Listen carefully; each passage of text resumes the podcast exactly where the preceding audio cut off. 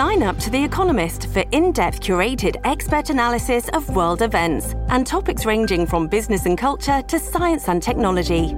You'll get the weekly digital edition, online only articles, curated newsletters on politics, the markets, science, culture, and China, and full access to The Economist Podcast Plus. The Economist is independent journalism for independent thinking. Go to economist.com and get your first month free. This episode is brought to you by Shopify. Whether you're selling a little or a lot, Shopify helps you do your thing, however you cha-ching. From the launch your online shop stage, all the way to the we just hit a million orders stage. No matter what stage you're in, Shopify's there to help you grow. Sign up for a $1 per month trial period at shopify.com slash special offer, all lowercase. That's shopify.com slash special offer. Hello, everybody. This is Marshall Poe. I'm the editor of the New Books Network. NBN listeners like to read books and buy them. So we thought we'd tell you that right now, our friends at Princeton University Press are having a remarkable site wide sale. You can get 50% off books, including ebooks and audiobooks, with the code 50, F I F T Y, at checkout until May 31. You can save some real money on Princeton University Press books. I encourage you to go there and check it out. Welcome to the New Books Network. Welcome, everyone, to New Books in History, a channel on New Books Network. This is your host, Ryan Tripp. Today we'll be discussing the time of enlightenment, constructing the future in France, 1750 to year one, by William Max Nelson, Associate Professor of History at the University of Toronto, and the book is published by University of Toronto Press. Welcome to the show. Thanks. Thanks so much. Thanks for having me. So before we dive into uh, our uh, questions, can you discuss and address this uh, compelling image for your cover? Yeah, sure. The the you know choosing the um, the kind of cover or helping play a role in the press's uh, you know creation of it is actually really one of the fun parts because of course the book is done by then and you get to uh, to think about interesting ways of translating the ideas into images. Um, with time, it's pretty hard, I, I think. Um, a lot of the really obvious uh, kinds of images for time, you know, a face of a clock or a, a watch, um, are kind of simple. Uh, and I'm also not really talking about clock time, so I didn't want to give the wrong impression. Um, so I was trying to think of something that was. Um, in some ways, you know, visually intriguing, but a little bit uh, more abstract, and could kind of get at some of the the interesting characteristics of time that I was trying to to talk about in the book. And so this was a, um, a an illustration from Tristram Shandy. So from the same era as I'm working on, but from you know a novel uh, in England, not uh, not a work in France, which I'm primarily writing about. Um, but it it struck me there were a few interesting. Um, kind of they're best just called squiggles, I guess. They're kind of like lines that have um, have complicated the idea of linear development. So they're not just a kind of straight line of progress. Um, in the novel, it's about uh, the kind of development of a story or the the kind of trajectory of a story. Um, but I kind of you know was adapting it loosely in some sense to to think about historical time, which is the the subject of my book. So this one that's on the cover, it uh, it has loops and um, kind of bumps and it's not the straight line and also it has a kind of curious um, lettering. So there's kind of some of these bumps and squiggles uh, are um, you know labeled a or b c d um, excuse me. And uh, I wanted to get into the some of the kind of complexities of historical time and, and trying to I guess part of my my interest in the topic and the, what I'm trying to do in the book is discuss some of the ways that time was more complicated than maybe we think about it uh, being understood in the 18th century, uh, particularly the kind of very well-known idea of progress, uh, kind of linear progress of kind of one, you know, one direct path moving through uh, history in some kind of singular line. Uh, and this seemed to point at at least some of the complexity that I hope would uh, intrigue people. Uh, and then the, the book designers uh, created a nice kind of um, setting for it and kind of used that to, to build their design around. So it was, it was fun. So let's just dive into it. Prior to the late 18th century, How and why did French savants believe that ideas and ways of thinking could progress in a stadial manner and become more refined, more exact, and more improved, without fundamentally becoming different? In your response, if possible, can you um, explain the two senses of indefinite um, mm-hmm. and how mid 18th century signs of the degeneration of France, as well as that belief in the degeneration of human the human species, resulted in ideas of uh, human voluntarism? Yeah, thanks. That's a that's a great question. There's there's a lot in there. I, I think the um, the first part of the question really gets at um, one of the necessary first steps in trying to understand how people in the 18th century were thinking about time, and particularly these um, these kind of you know the philosophes and people involved in uh, in the sciences. One of the interesting characteristics is that they believe that everything could be changing yet always stay the same. And you know, if put in these kind of simple, blunt terms, it sounds contradictory, but you know, they they had an understanding of historical time in which there were certain fixed limits to the amount of, of change, to um, to kind of how different things could be, um, and a lot could happen within those boundaries.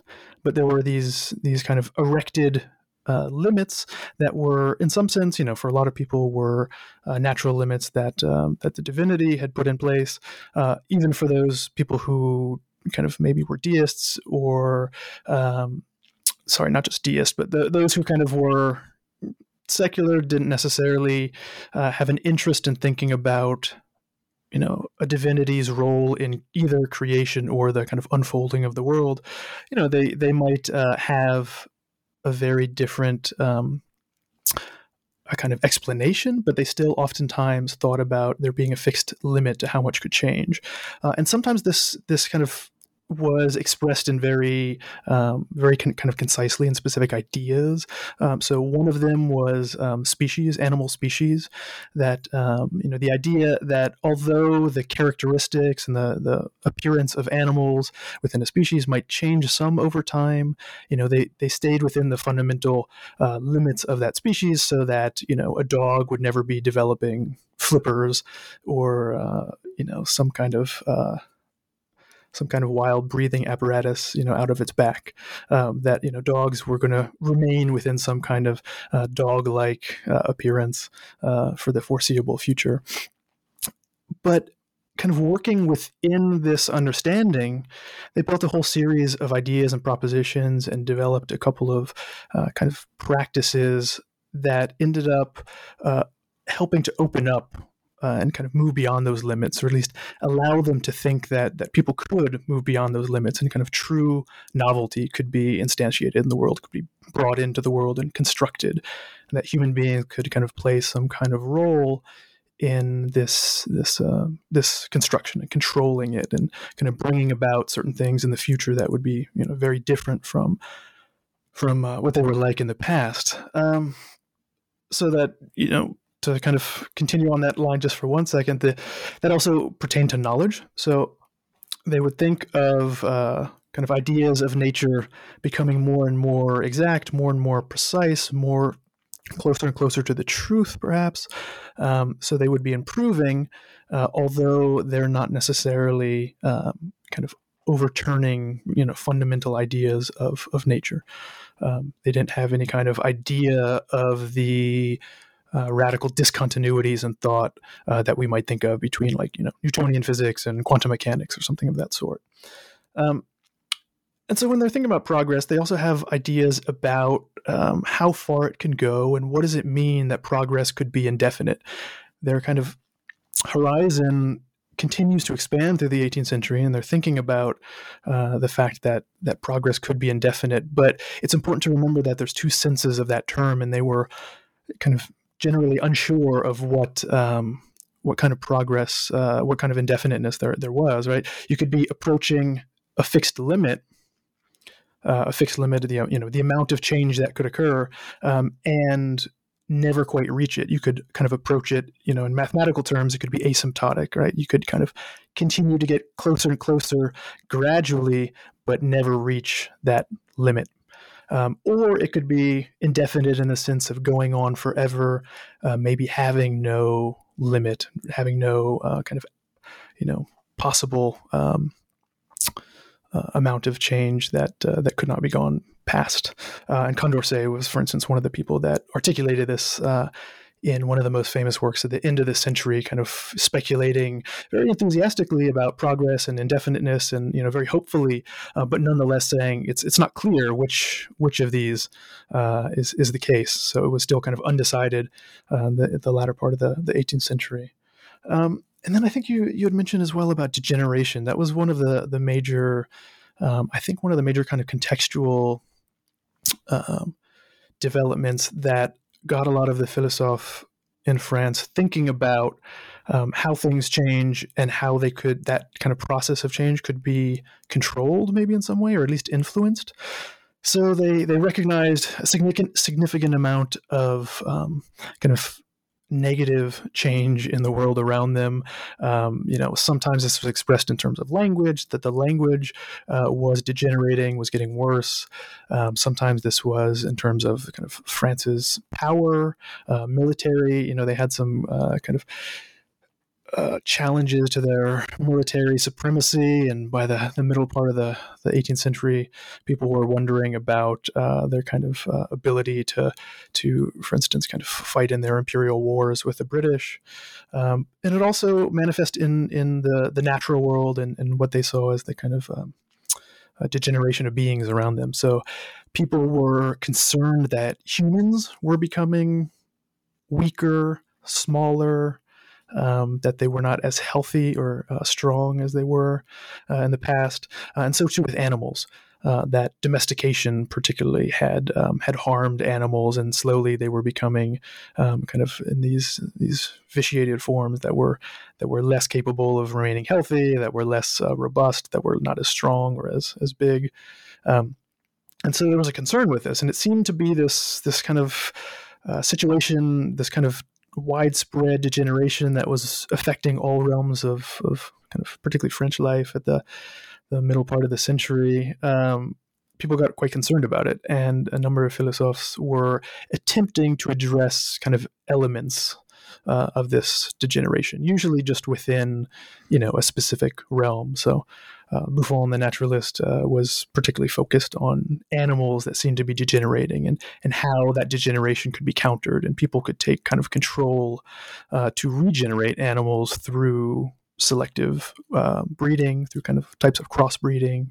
Um, and economists, political economists as well, were interested in, in trying to find ways to, to kind of revive the economy and to, to make it stronger and more self sustaining. So, yeah, there was a, a whole range of ways that degeneration was a, a, kind of a spur for, for these projects and was really leading some of the philosophers to think about and be interested in ways that humans could affect regeneration and bring about kind of uh, improvement. Prior to the late 18th century, how could French savants emphasize change within limits for nature, natural laws, and the uh, mot uh, yet still emphasize uh, sort of dissimilarities between the past and the present? If you can provide examples of the assumption of the spatial temporal uniformity of nature and even justice, that would be great. Yeah, yeah. Well, maybe the so Buffon came up with this this idea of uh, le moule intérieur, which is the interior mold or the internal mold, uh, which is a, a, strange kind of concept, but it was a um, he was trying to understand how species reproduced. He was trying to understand how individual um, beings within a species uh, reproduce. And he came up with this idea of this internal mold, um, kind of intentionally uh, pointing at this, not exactly paradoxical, but this kind of contrariness, right? That it's not a, a mold of something like an exterior mold. Uh, usually, you know, you would have a mold, you would put something into the inside the mold, and the mold is on the outside. But he's talking about something uh, that works and molds from the inside. Um, and he was using this, developing this concept to try uh, to kind of theorize a mechanism, a biological mechanism to explain reproduction, the reproduction of uh, you know offspring from two parents. Um, excuse me, and think about the ways that that relates to the species and species identity over time. So he was interested in animal species, uh, not just thinking about species as a kind of abstract, unchanging, universal thing or a category, uh, but rather actual animals in the world who are reproducing and linked genealogically over time. Um, and this this kind of the Moule uh, provided him a, uh, a, conceptual means to both to understand and try and explain um, this kind of process where you know a species would have uh, certain kind of limits and a certain kind of identity and imprint that would um, be reproduced in all of the subsequent um, individuals within that species, yet there could be still lots of variation. And so he was interested in the ways that the moule uh, is kind of inherited from the parents. It's it's doing its work to to reproduce the kind of the, the offspring, um, but environment can play a, a, kind of role in um, the the actual um, the the work of this internal mold uh, in in bodies and, and how the parents um, kind of um, you know material is coming together to reproduce a child or to produce a child. Um, so food, um, particularly uh, quality of the air, the heat, the temperature, all of these kind of things uh, could could affect uh, reproduction, could affect the body and how it's reproduced. Um, and so it was one of the ways that he was thinking about constancy and kind of an unchanging element, which in this case was the moule. The moule of the species never changes, um, but individuals and the individual um, kind of acts of uh, reproduction um, can can vary within these these kind of limits. Um, and so there's a, a similitude, a, you know, a similarity over time, uh, but as well some some possibility for for dissimilarity. Um, the the role of uniformity is interesting because the there's a kind of uh, maybe counterintuitive process going on. Um, a lot of the philosophers who ended up creating ideas and practices that were kind of presenting the future as something that could be constructed and could be made to be different um, were basing those ideas and building on an idea of similarity, uh, an idea of the uniformity of nature and natural laws. So, kind of, you know, more or less an assumption that nature and uh, natural laws will remain unchanged. Um, and one of the, the things that this provided them was a way to then um, kind of use that as a foundation for change. So the similarity, of the, the regularity of a natural law, the fact that it will be uniform over time, right? The law, natural law that exists today, or law of nature that exists today and that exists in 10 years, uh, will be identical. And the fact that it will be identical allows us to then use it to try and create um, differences, to try and create uh, kind of transformations. So, um, in political economy, for instance, that you know they they were some political economists like the the physiocrats were trying to identify what they saw as kind of the, the laws of the economy, um, and that they were trying to find these kind of regularities and principles that would allow them to then alter elements of uh, kind of human economic uh, behavior and the kind of government's uh, taxation policies and things like this that would kind of build on those those natural laws to bring about future states of the economy that were going to be different uh, from the past. Uh, in their case, they were trying. They started out trying to kind of recuperate old states of a balanced economy, uh, and they ended up kind of creating this instrument called the, the tableau économique, which was um, an attempt to try and visualize the economy and economic exchange uh, in a way that the economy could be understood and the, there could be kind of alterations uh, in this this simulation or in this this model of the economy that could point towards different policies that would lead to economic uh, balance uh, in terms of like reproduction of the economy every year, or um, or in fact kind of growth. And so they were particularly interested in and things like tax policy and investment in agriculture as, as ways to, to do this. We'll go through that in a few minutes. Mm. Can you provide examples of the quote simultaneity of the non-simultaneous end quote in conjectural and travel narratives that featured migratory indigenous peoples you know your, your book also includes chronological charts that situated native americans in a timeless natural man present that they're juxtaposed onto the roots of historical time and stages of subsistence if you can if you can uh, address that that would be great as well. And then also, what about non-indigenous and I guess indigenous so-called vagabonds?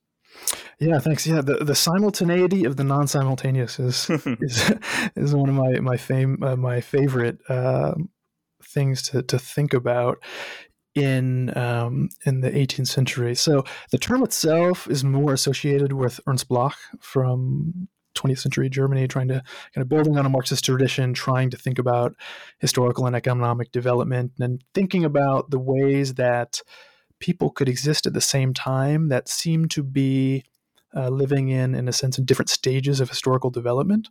Um, so you could have, you know, it's kind of, it's in some ways it's kind of a common idea and it still persists that you know oh you have some people who are living as if in the past you know whether they're in the middle ages or not uh, and some people who are living in the present um, and i find this a really interesting idea one because it's so strange and counterintuitive in some sense right? That like we are all in the present. What leads people to think that you know some other group of people uh, are are in some usually you know earlier the, the idea is usually that they're in some kind of earlier time period. Um, i wasn't investigating it for the same reasons Bloch was. He was using it to try and understand the rise of fascism particularly. Um, i was seeing the roots of it and the development of it in the 18th century and really wanting to point to that, highlight that this is one of the features of Enlightenment uh, ideas, particularly about progress, which um, I, I, don't think has been has been done before, and and try and understand uh, kind of the ramifications of it, and the particularly the, the kind of odd idea of time that that results from it. It's kind of a an odd uncanniness that that emerges. So the idea um, in the in the 18th century was really um, kind of emerging from uh, people who were comparing European societies to particularly uh, groups of people and societies in the New World, uh, in the Americas, in what the Europeans were calling the New World still, um, and trying to understand difference. Uh, that difference was of many sorts, and they were um, trying to understand how uh, kind of all of these different types of peoples and ways of being and means of subsistence and economies fit into one kind of historical uh, story and one kind of idea of progress. And the in the 18th century, there kind of there became a formalization of this idea that they started to think about progress occurring in stages. So we call the stadial progress, uh, stadial theory of progress.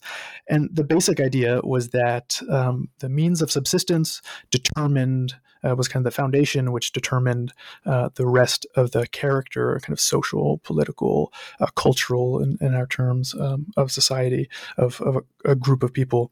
Um, so that, you know, if you were if agriculture was dominant, then uh, certain kind of social and economic and political forms were possible uh, and more likely. Uh, if kind of pasturage of animals and raising of animals was, then there was another uh, next kind of more advanced stage. Um, sometimes this was a three stage, sometimes this was four stages, uh, but uh, commerce um, and trade were were kind of integral to to the kind of conceptions of the most advanced stages um, of of this progress, and that's usually what um, the the kind of philosophers reserved the term civilization for the these more advanced kind of commercial phases, particularly. Um, and one of the the very odd things about the articulations of this idea is that they are presenting people, particularly uh, Native Americans, were oftentimes the the people being discussed, um, and Europeans as living at the same moment, so maybe say 1750, but as if in different stages in history. Um, so, particularly once they thought about these three or four stages, and they treated them as more or less successive and uh, kind of a necessary uh, course that any people would go through from the kind of more basic agricultural ones to the more advanced and developed uh, ones of kind of you know what they called civilization more commercial based um, uh, societies in which the you know the the arts and sciences thrived. Um, they once there was kind of one direction and one path uh, any of the people that were seen to be at earlier stages were treated as earlier stages of uh, kind of historical development. And sometimes this was very explicit. Sometimes, you know, there was kind of comparisons um, between various uh, Native American peoples and ancient Europeans, right? The, the kind of similarity between them being um, argued for by these, or assumed sometimes by by these uh, European philosophers, um, and that that itself was a kind of long, uh, loose metaphor or, or analogy uh, of kind of European travel literature and things. But in the 18th century, it, it took on um, a new implication in this larger system of, of thinking about progress. And so you had this very strange um, kind of temporality emerging where people in the Americas were being treated, Native Americans particularly, were being treated as if they existed in an earlier stage of history. So they were in some ways the past, yet of course they lived in the present. So they were both past and present. And Europeans, by implication, were um, in the present, of course, but they were by implication in relation to these uh, people who were Native Americans. Uh, they were the Europeans were um, would be the future. They would be the future that these Native Americans might be able to progress into, right, in this more advanced stage of society. Um, so there's this weird way that Europeans were thinking about themselves as the future, and they were in some ways living a version of the future. They were living, in this case, a version of the future that you know other societies might eventually uh, kind of enter into. Um, but of course, they were living at the same time as those other societies, so they were both the future and the present. And it's this very kind of um, uncanny, kind of disjunctive uh, sense of, of time. Um, and I think that it was it was one of the um, one of the developments that um, was kind of uh, playing a role in the opening up of a previous understanding of history and historical time uh, and kind of making possible a rethinking um, of historical development, historical time, and what the future is or might be. Um, also, an interesting case, you, you bring up the vagabonds. I, I wanted to mention maybe the the case of uh, Le Trosne, one of the political economists uh, who was a part of the physiocratic school, wrote about vagabonds, uh, by which he meant people without a fixed home, uh, without property, without regular employment, um, and particularly without a kind of um, letter of attestation that they were, you know, a good, upstanding member of their community. Um, these people were uh, a kind of concern of administrators uh, around, particularly, kind of came to a head in the 1760s. And Le Trosne wrote this this work about them, uh, trying really kind of demonizing them and trying to uh, to imagine a new state policy that would crack down on these these people and would put them into these work camps in which they would be, uh, he called them slaves of the state. Uh, they would be forced to, to carry out labor for the, the state. Um, and one of the the fascinating things in, about his discussion of these these vagabonds is that he he treats them as he says that they they're as if they walk in the, the state of nature, as if they live in the state of nature, which is the kind of mythical uh, time uh, before any of the stages of progress have have begun. So whether there are three or four stages of of historical development, before that is just the state of nature in which you know uh, there's kind of there's pure pure nature, but also any any humans who lived in it would have uh, would have lived in such a basic way as to um, you know a lot of philosophers thought not even uh, kind of resemble uh, uh more developed socially uh, developed uh, human beings. they were almost closer to to animals, um, and and Le Trosne was characterizing these vagabonds as, as being like that, being these kind of wild natural criminals that were kind of more like voracious insects or wolves. Um, and there's this very interesting way that although many of the philosophers who are talking about progress are treating France as a civilized place, and French civilization uh, was, you know, advanced and in some ways the future of of maybe these these um, societies that they thought were less developed. Um, at the same time, Le Trosne is saying, well, actually, there's people within France who are in much earlier stage of development. In fact, are so far back they're not even kind of on the on the the, the course yet uh, of the the several stages, um, and they live amongst us. They're right among us, so that kind of within the same territory, within the same space, there's there's proximate beings who are of a much earlier stage of, of history. So you really kind of see this uh, the the strangeness, the uncanniness uh, of this idea of the kind of simultaneity of the non-simultaneous, uh, particularly in this case where those people who are supposedly kind of further back in time or representing some kind of stage either early in history or bef- before history uh, are right amongst you right? They're they're existing coexisting in the same space and time yet they're they're of this supposedly representative of, of this era. Um, so this was something that um, it wasn't a an extensive part of the discourse of progress, and they didn't use the term the simultaneous of this non-simultaneous, but I think it's a major characteristic of their idea of progress, and um, I think it helps us understand some of the complexity and strangeness of their ideas of historical temporality uh, more than maybe a, a, very kind of like simple traditional story of the enlightenment developing a notion of linear progress right? This is um, a kind of very complex mix of times that can coexist uh, and emerge from this supposedly simple idea of progress. Yeah, totally. In terms of visual culture, German art historians of the early 20th century also use that phrase. Mm. Um, in the context of late 18th century European conceptions of commercial exchange and property, please explain how the Caribbean hammock trope became a European construction of the absence of foresight and incapacity to engage in commercial agriculture among indigenous peoples, women, children, and those with uh, cognitive disabilities.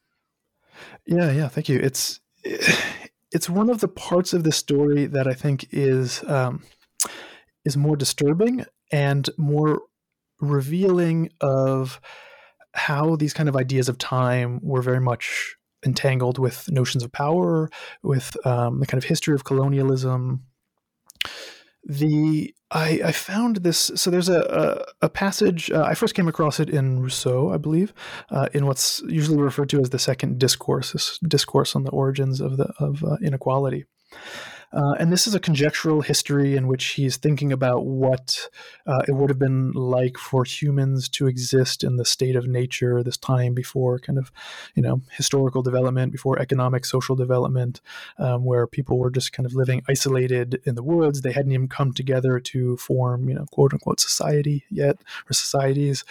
Um, and it's it was a very influential work. It was very widely read. Um, but it's a very strange one.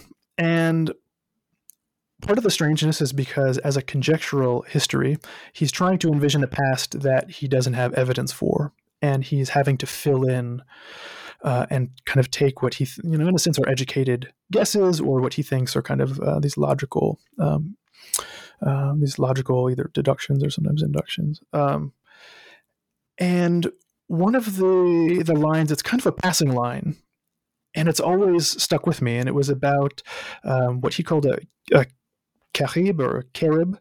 Um, and it's a story about a hammock. And it was just a line, but it always seemed uh, kind of out of nowhere and it, it, seemed to stick out a little bit. Um, it was, he was trying to represent how a, uh, a, a native person in the Caribbean uh, did not have a kind of foresight that modern Europeans had. And that this uh, this native person, and this he calls it Carib, the kind of blanket or general term for native uh, people in the Caribbean, that the uh, the native the term that Europeans used for them, um, that he sold his hammock that they were he was happy to sell his hammock in the morning uh, but by nighttime he would uh, be crying because he hadn't foreseen that he would need it that very night and it's just this kind of you know mean denigrating line that um, it you know kind of is a maybe powerful exemplification of what Rousseau is trying to argue, but then he moves on, um, and it always stuck with me, and I, I, I looked into it more, and I wanted to know you know why, what is this based on, um, and there's this whole kind of development of it, um, both after Rousseau and uh, a kind of uh, existence of it before. He he took it from some early French ethnographic, pseudo ethnographic uh, kind of travel literature. Dutertre was the the person who uh, seems to have first come up with this kind of anecdote.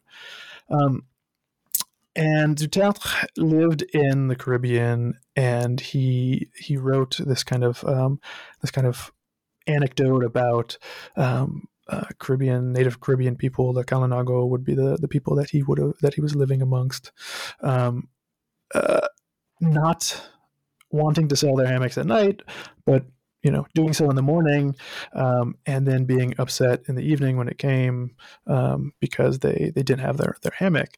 Um, one of the things that I found fascinating is how this got transformed from from the 17th century to, to Rousseau's kind of revitalization of it and, and compression of it into uh, you know a sentence in a sense uh, in the 18th century, he he eliminates uh, in Dutertre there's a European trader and there is a a, a Carib man, um, and they're interacting with this kind of hammock.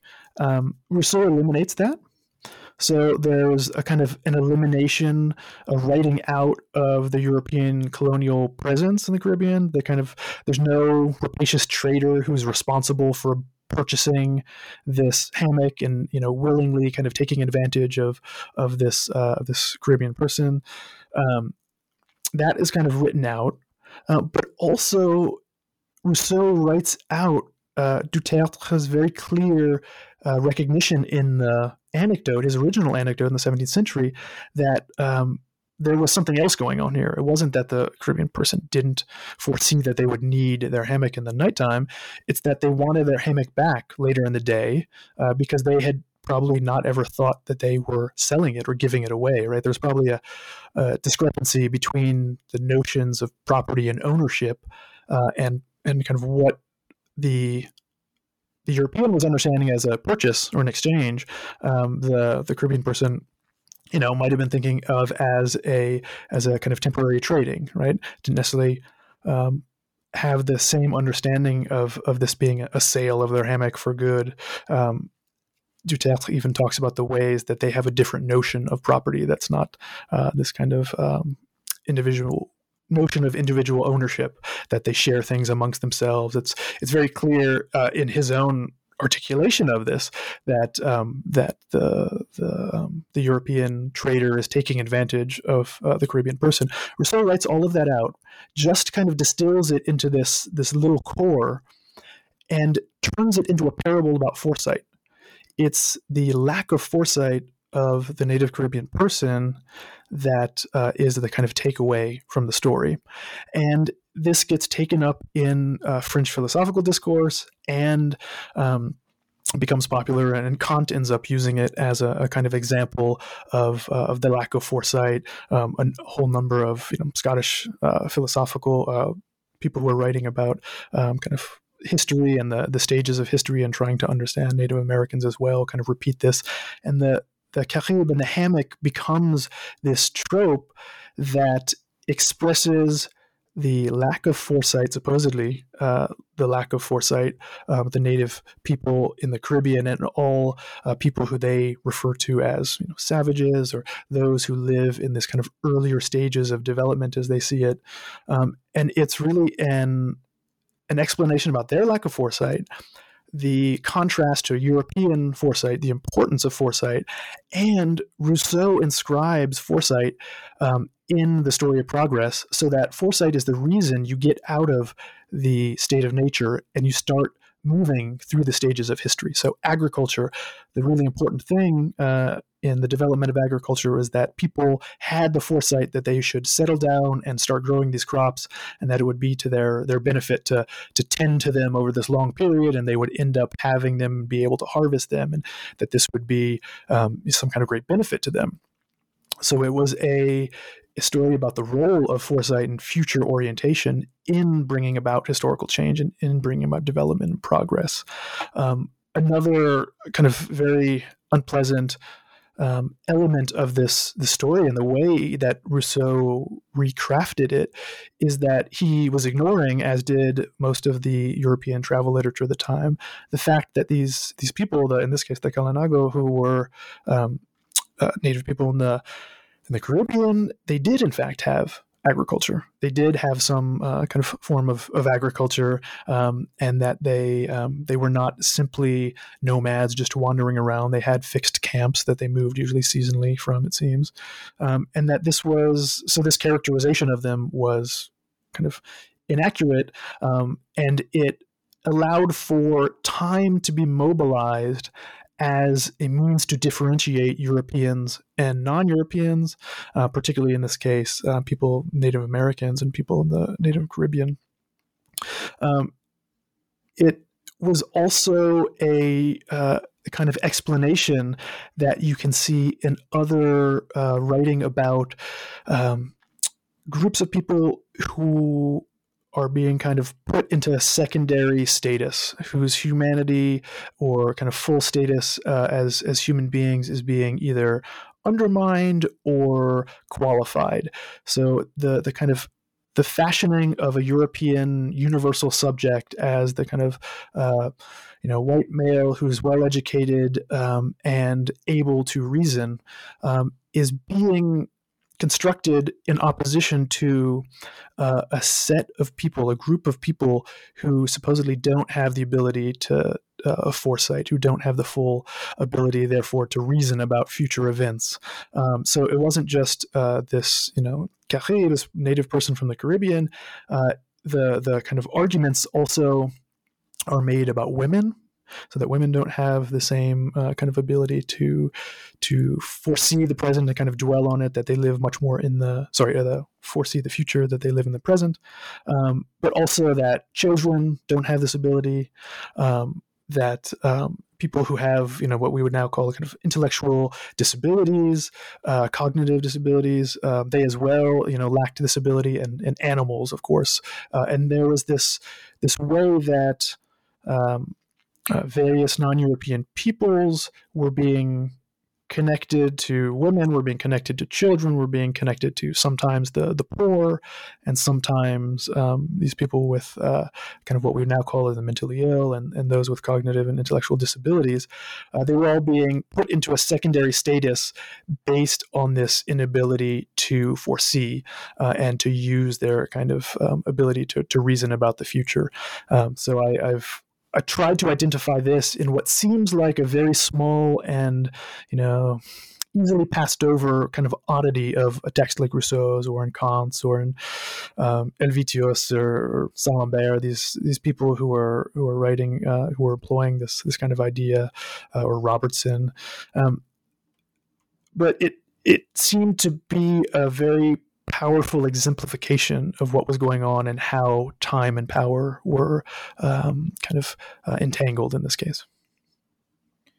Please explain context for the physiocratic movement that you alluded to earlier. Their attempts to recover lost economic balances in the future, and the ideas that culminated in the shift from 1758 zigzags and graphic formats in Précis and Formula, and ultimately to uh, the you already I mentioned this the uh, tableau économique representations of annual agricultural revenue, uh, proprietorial net product taxation, and productive versus sterile cap- capital distributions, which mm-hmm. I guess counterintuitively resulted in future deficits. Yeah, thank you. This is a this is a complicated topic to talk about um, because the the tableau économique, the economic picture, is probably the best translation of it. Um, tableau usually being uh, used in this kind of sense of picture or painting, um, not just a, a table. Um, at this time period. So the economic picture was a device that uh, Francois Quesnay uh, developed precisely because he thought there was a um, uh, something that words could not express. So it's it's difficult now to be expressing it all in words, but uh, I'll try. So what he was trying to, to do was find a way to convince people uh, of certain features of the economy and to exemplify certain natural what he saw as, as these kind of natural laws uh, about the economy. Um, he thought that they were very hard to grasp in discourse and written words. Uh, he was also concerned that language wasn't precise enough. That we, you know, maybe we don't all know what we mean when we talk about value or we talk about, you know, uh, investment or uh, or commerce. Um, he wanted to find a way to represent economic activity and in fact the kind of economy of France as a whole in one single picture um, in a way that would give people a sense of uh, this kind of whole topic and what could otherwise be very abstract, right? You know, we never see the economy as a whole, of course, it's spread out uh, over time and space. Um, but he wanted to try and somehow represent it in a single image. Uh, and it's an image that is itself a hybrid. It, it employs um, lines, it employs numbers, kind of columns, uh, rows. He ends up uh, having uh, written descriptions as well. Um, so it's this, this fairly complex visual um, representation. Um, he had himself had he was a, a surgeon. He kind of had a, a, a successful career as a um, you know practitioner of um, kind of a doctor uh, in some sense. I mean, he was part of this dispute between doctors and surgeons at the time, but ends up becoming um, a physician uh, in in Versailles. Um, and his earlier kind of professional career or his the beginning of his his life away from his family uh, was spent as an apprentice printer, and so the tableau économique is kind of coming back to the visual for him, uh, trying to employ some of his sense of of um, kind of organisms and the functioning of the body, and trying to represent the functioning of the economy uh, with these these tools, and one of the the very interesting things is that he he's first trying to create this tableau économique in a form that he calls the zigzag. And really, what it's meant to show is the uh, the exchange, uh, the kind of division of money between the agricultural class within the economy and that uh, class that's that's he calls the sterile class that uh, the people who are involved in manufacturing or the arts or crafts. Um, he thinks that he calls them the sterile class because he doesn't believe that that wealth is uh, generated through investing in uh, in manufacturing or crafts uh, through kind of the labor of of people in the in the workshops. Um, he thinks that they use up as much as they uh, produce in some sense. Um, the only real source of wealth, the true source of wealth, is the renaissance, the the kind of the earth itself, its ability to constantly be reproducing and to be uh, kind of fecund and abundant, um, so that like anything that's invested in agriculture will, uh, if you know farms and things are managed properly, will return a surplus and that's the the real true source of wealth that needs to be harnessed. So he was interested in trying to uh, find a way that um, that he could convince people to put more money towards agriculture, and that tax tax policy should as well be kind of uh, transformed uh, to encourage this, and a kind of whole set of of um, in a sense, policy prescriptions that were supposed to derive from this. Um, all he was trying to do in his mind was return France to a state of prosperity uh, that it had lost in the 17th century and that um, was just about reproducing the same kind of um, uh, kind of overall income, uh, wealth in the economy every year. It was kind of a balanced, static state, right, where the, the economy would not be growing, but it would also not be shrinking. Would just be reproducing every year.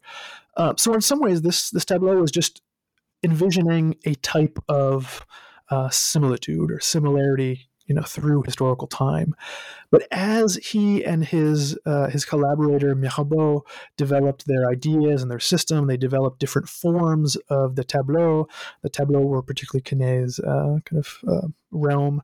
Um, he ended up finding different ways of trying to express these things. And he ended up kind of creating these versions of it that were supposedly simpler and simpler and simpler, and uh, they were kind of more abstracting um, so that they could uh, demonstrate the effects of various policy transformations um, kind of uh, more evidently or more quickly, uh, more easily be deciphered by people.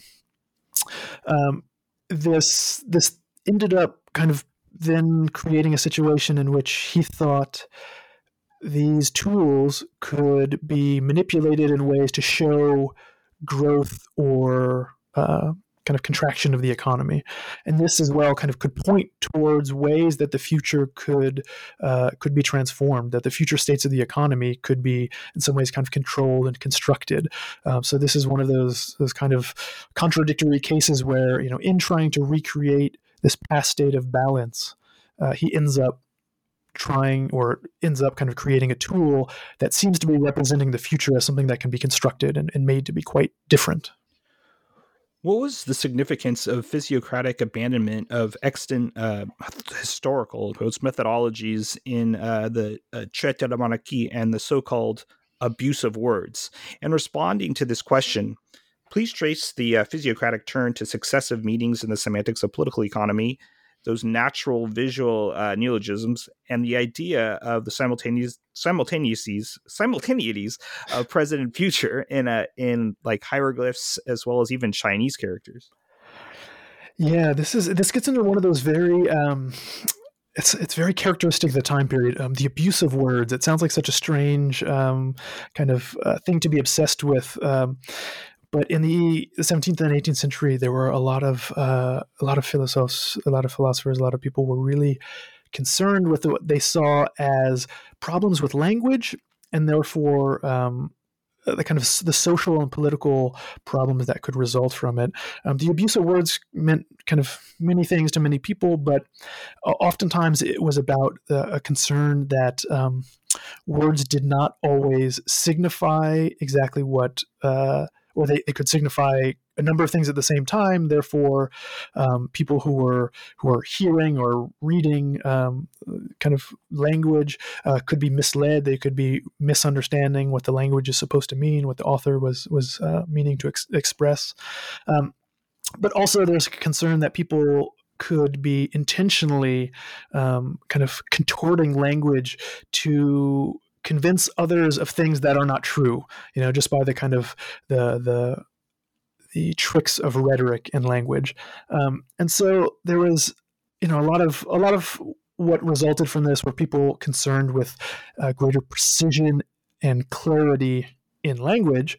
Um, but Quesnay also thought that um, language had its limits and he wanted to try and find a means of convincing people that both av- avoided the possibilities of the mis the abuse of words and the kind of misunderstanding, uh, and that was also more direct and that uh, people could grasp very quickly. And he thought visual means of communication uh, had this ability, as did a number of people at the time. And and like a number of people in in this era as well, he was interested in hieroglyphics and hieroglyphs.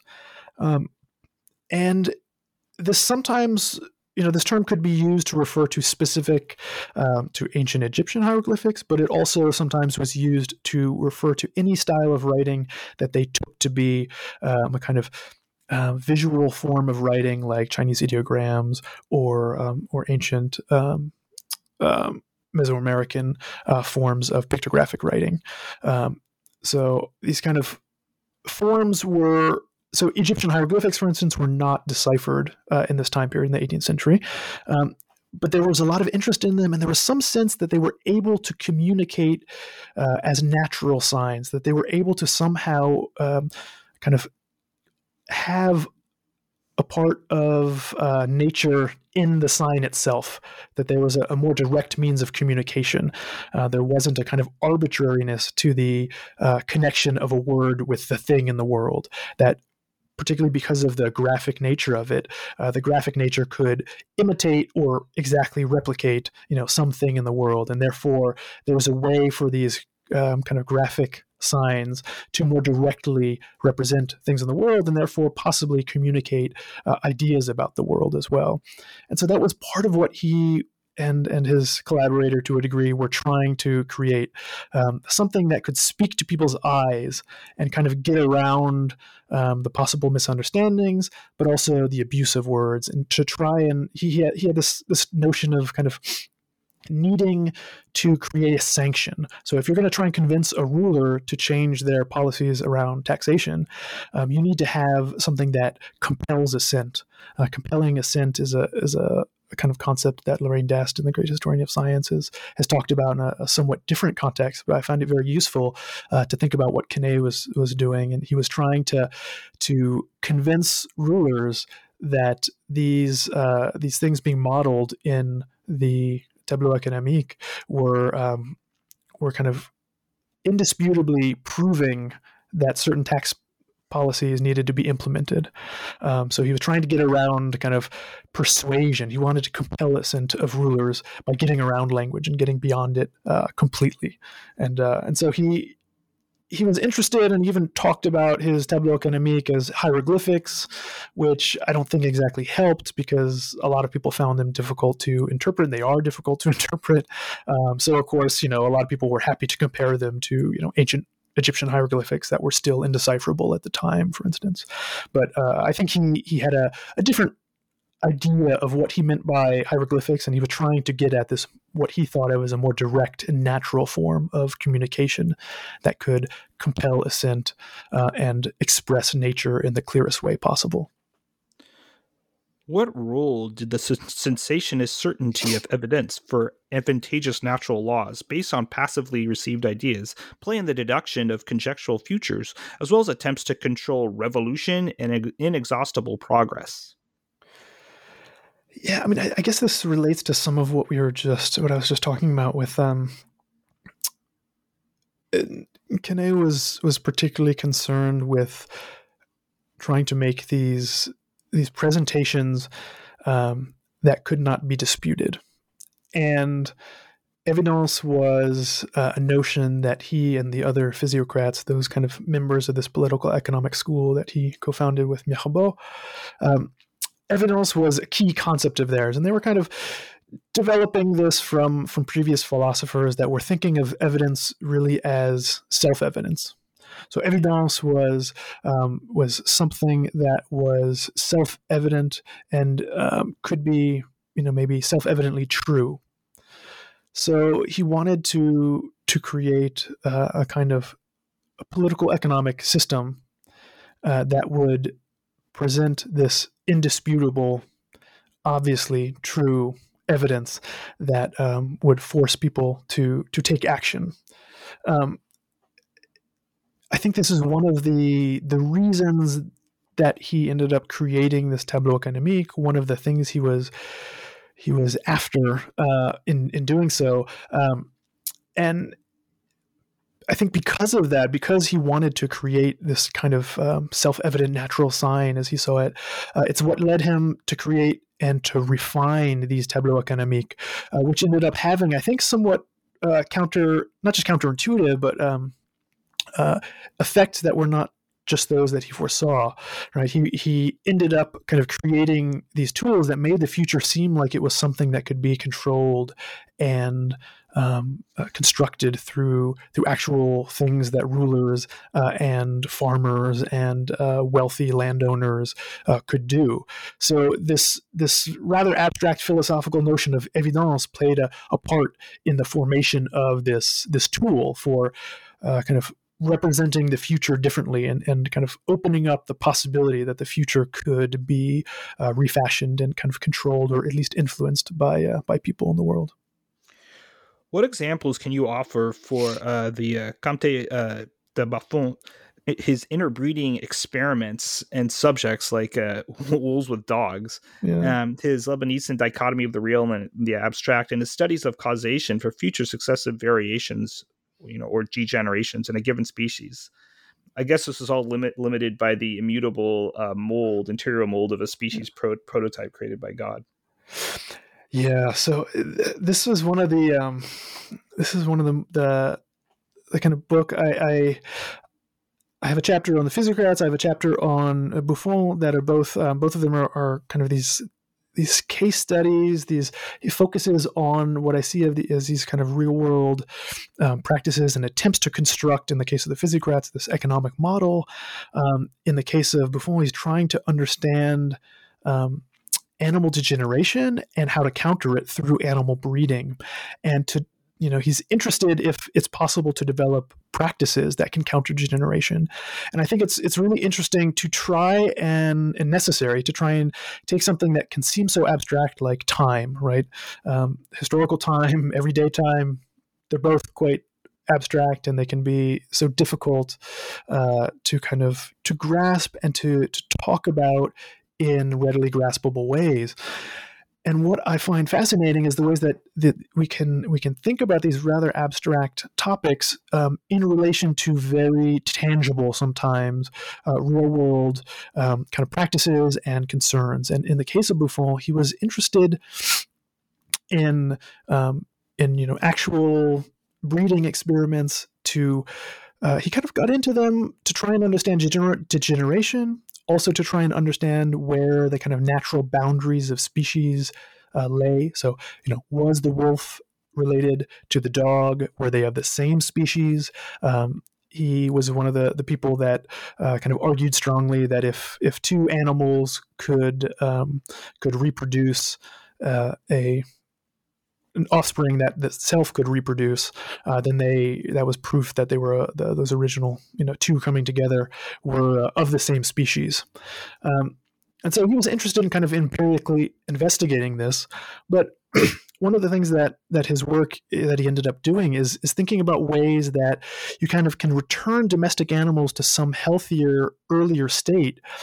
But in fact, he he then kind of takes this to to think of ways that you could make animals better, that you could um, isolate for specific characteristics through forms of selective breeding and kind of controlled crossing of varieties within a species, um, and bring about combinations of characteristics that had never existed before in the world.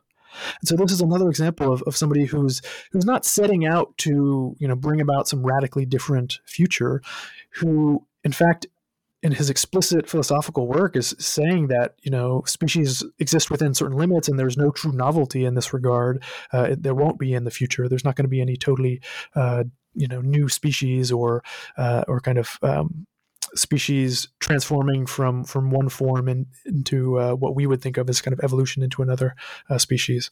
Um, and yet he was working on uh, these kind of practical experimentation experiments and theorizing about them um, in a way that was presenting the possibility that humans could take control of animal reproduction in a way to bring about uh, characteristics that never existed before. So, although they might not, that might not be radical novelty. That's at least uh, a kind of uh, a type of novelty, uh, and it's it's a, a, kind of way that the future could be made different through um, through this kind of animal animal pairing.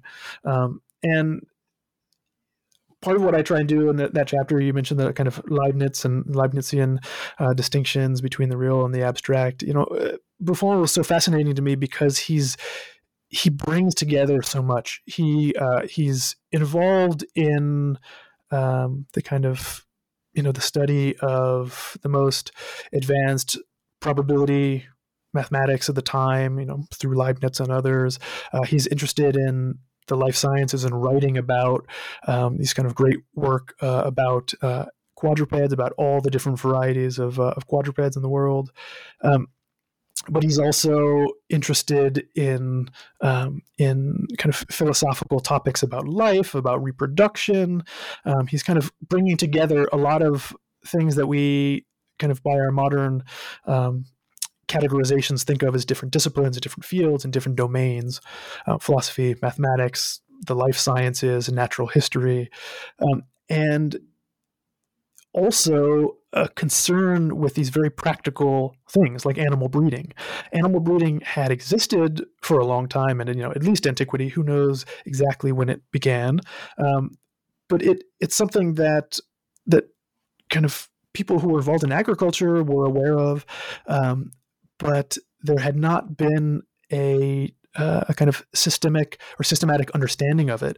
And in the 18th century, there's this kind of new attempt to try and understand it systemically so that um, it could be kind of controlled in some way, so that you can control the outcome of breeding. So you could carry out selective breeding, and controlled kind of crossbreeding. Um, and also, people like Buffon were trying to uh, connect this empirical um, kind of empirical studies and the the experience that they have in the world with um, philosophical and theoretical uh, work. They're they're theorizing about um, how characteristics are passed on from parents to children. You know, they don't know. They don't have a notion of genes yet. Uh, they don't. Um, have a compelling uh, mechanism to try and explain this, and so they're trying to to figure out uh, how this might happen. And the the Moule intérieur is one of Buffon's attempts to to do this, to try and understand how what he calls organic molecules in the body are um, are kind of brought together in the right groupings in the right form to start forming the you know the parts of uh, the body of an offspring. So you know the the feet the hands the organs uh, within the, the the mother's womb um, and trying to understand that process and trying to to kind of genealogically connect the generations. Um, and this is something that he's doing largely with animals but this is actually what uh, has kind of led me to my next book is that a lot of people uh, were taking this uh, this idea and this kind of work on animals and saying well if we can control animals in this way if we can do this kind of selective breeding or, or controlled crossbreeding with animals could we do this with humans?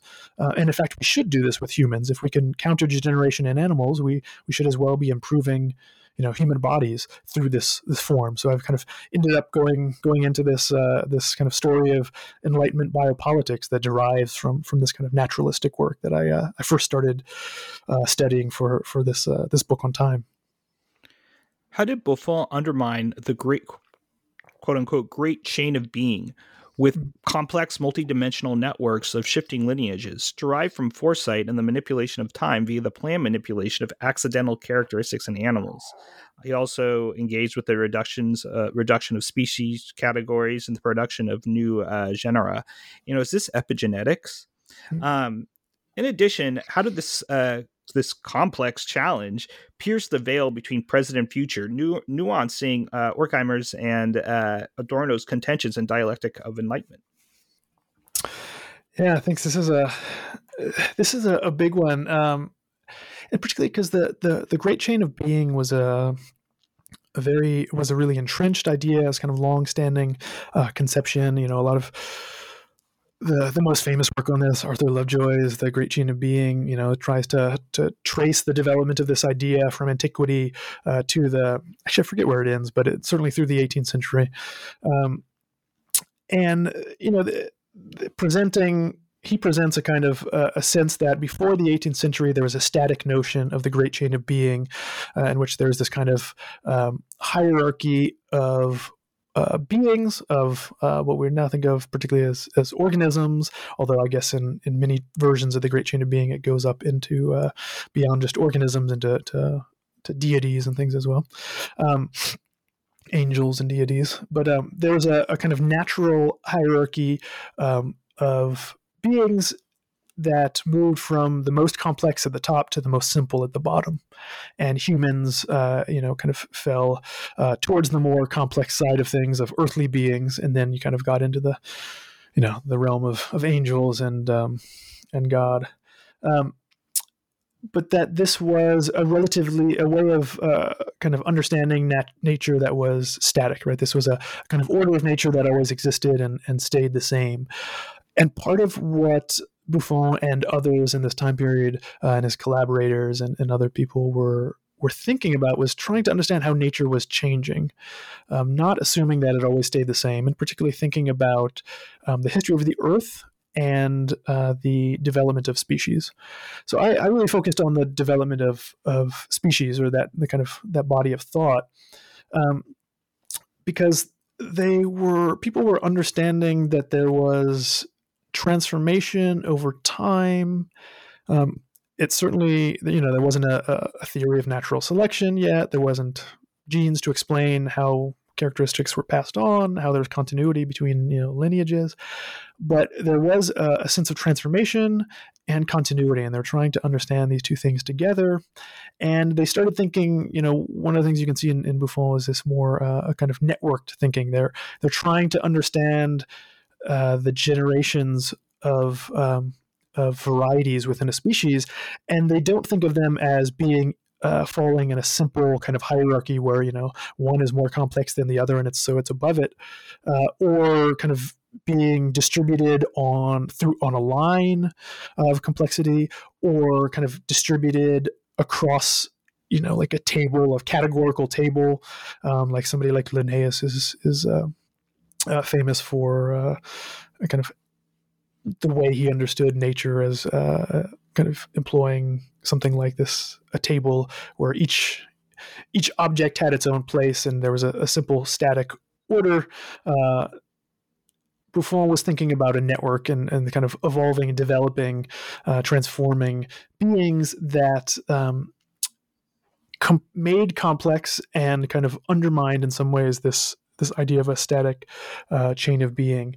Um, one of the one of the the reasons for this as well is that he thought the animals were such complex interconnected wholes that transformations to even a small part of an animal would affect the the whole uh, constitution of that animal, the the whole being, uh, inside and outside.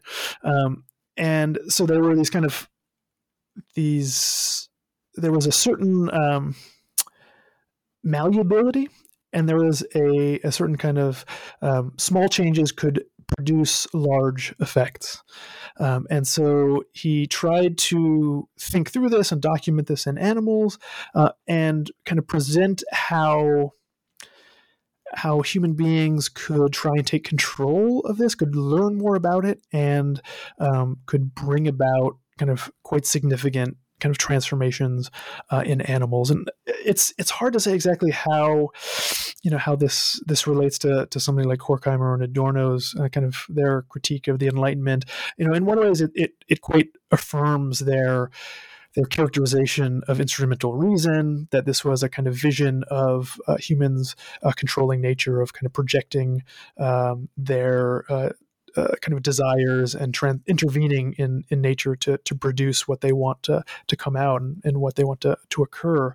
Um, but there's also a certain kind of um, there's also a way that what I wanted to to try and also show is that this is a, a kind of opening up as well. There's an opening up of unintended consequences. Um, there's an opening up of uh, kind of possibilities for transformation, unexpected transformation, possibly bringing about you know futures that are kind of radically different. Um, although I don't know that Buffon was kind of articulating this uh, for you know for reasons that we would see as entirely kind of positive or good.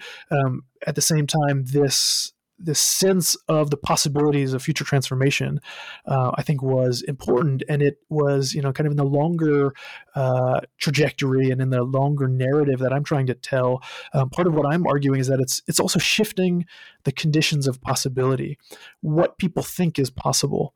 Um, so, you know, things like Buffon's idea about animals uh, and these kind of philosophers uh, writing about um, you know the economy and and, and time.